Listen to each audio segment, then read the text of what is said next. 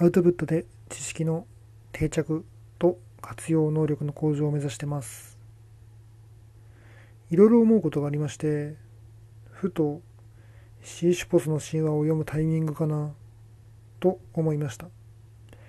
シーシュポスの神話っていうのはアルベール・カミュの短い小説です。なんか物によっちゃエッセイなんていう表現もありますね。エッセイと小説の境目がよくわかりません。なんかその日常生活で不条理なもの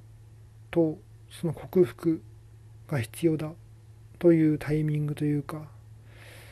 そんな機会がありまして、その概念って何かなと思ったら、そうか、シーシュポスの神話かと思って読みたくなりました。まずシーシュポスっていう人間がいます。ギリシャ神話に登場する人間です。ゼウスがある娘をさらっていったことをシーシュポスが見ていて、でいなくなってしまった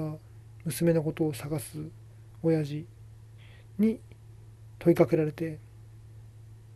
なんかあいつがさらってったよっていうふうに伝えたら、ゼウスなのかな、神々から怒られて死者の世界に連れて行かれます。で死者の世界で神をうまく騙して、すぐ戻るんでっつって現世に戻って、やっぱり戻んないっていうことで現世に居座りました。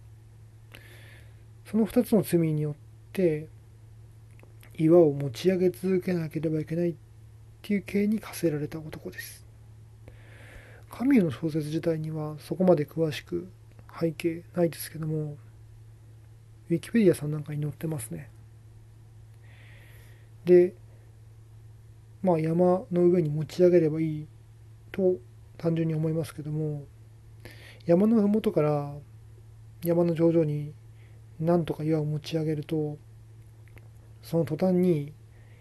岩がふもとに滑り落ちます。また押し上げる必要があります。でそれを押し上げていく。でまた滑り落ちる、押し上げる、滑り落ちる、押し上げる、滑り落ちる、そういった攻め句ですね。現代においてもこの仕事とかこの作業って意味があるんだろうかっていうふうに考えながら、その仕事をするっていうのは非常に同じような攻め句であるなと思います。逆に言うと、なんかこういう記事だか説があって、自分の仕事の結果、まあこういうふうな結果が、まあいい結果が起きているっていうふうなことを仕事をする人が認識しながら仕事をすると、いいパフォーマンスが得られるっていう結果もあったかと思います。でそんなシーシュポスの神話からいいなっていう表現を引用します。あの地上のさまざまな映像があまりにも強く記憶に焼き付いているとき、幸福の呼びかけがあまりに激しく行われるとき、悲哀が人間の心の中に湧き上がることがある。これは岩の勝利だ。いや、岩そのものだ。これほどおびただしい試練を受けようと、私の高齢と私の魂の偉大さは私にこう判断させる。すべてよしと。ソフォークレスのオイディプスはドストエフスキーのキリーロフと同じように、不条理な勝利をこのように定式化するのだ。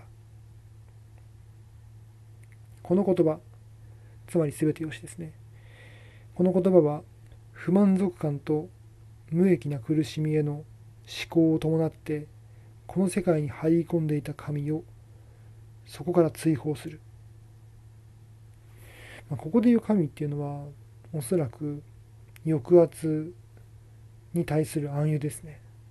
抑圧とイコールでしょうね。で追放っていうのは、その抑圧の枠組みの価値観から脱却することの同じように比喩暗喩だと感じました。まあ不満足の苦しみを感じることは、神の術中の上で踊らされるっていうことでもあって、全てよしって思うことはそこから解き放たれることなんじゃないかなと思いました。次、新種ポスの沈黙の喜びの一切がここにある。彼の運命は彼の手に属しているのだ。人はいつも繰り返し繰り返し自分の重荷を見出す。しかしシーシュポスは神々を否定し、岩を持ち上げるより工事の忠実さを人に教える。彼、シーシュポスですね。彼もまた全てよしと判断しているのだ。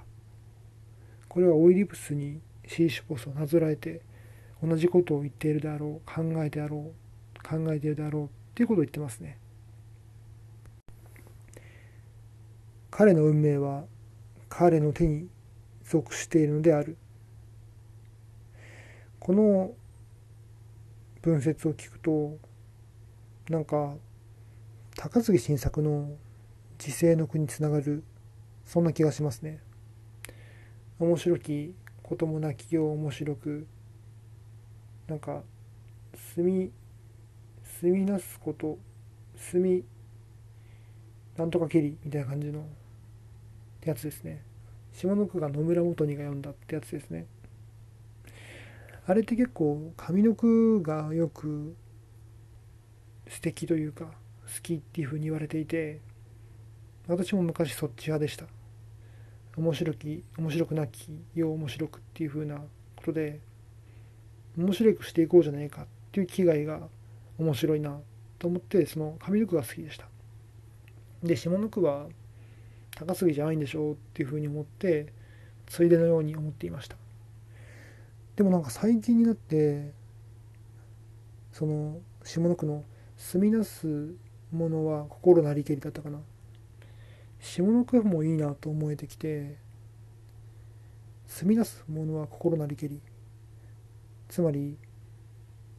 それをどう扱うは自分次第であるっていうふうなことですね。これがなんかすごい仏教なのかヒンドゥー教なのか、執着とか認識っていうふうな概念と似ている気がします。つまりそれをどう捉えるかっていうのは自分次第であって、それを学びが得られた事象と捉えるのか、腹立たしい事象と捉えるのか、同じもののことでも受け取る自分の考え方が変われば大きく変わる、そんな風な言葉に思えます。そっか、野村元にはなんつうんだっけ、仏門に下ってるからっていう表現でいいのかな、仏門に下ってるから、そういった仏教的な考えがあるんですかね。だからそれをつけたのかな、わかりませんけども、そんな感じで、結構そういう風な全然別ジャンルの言葉を聞いて、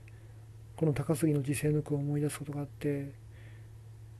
ってことはやはり仏教要素とか執着っていう要素に関する哲学的なものの、エッセンスが入っているからこそ、それと似たような概念を聞くとこの句を思い出してしまうんだろうなと思います。あとついでにシーシュポスの神話、短編集なんですけども、短編集の最後の話 でさらに最後の巻末になぜかカフカの作品に対する言及がありますので、そこからも2つほど引用を。こんなことがあり得るわけがないと口にして反抗する。この反抗の中にすでにこんなことがあり得るという絶望的確実性が含まれているのだ。自分も毒虫になってしまう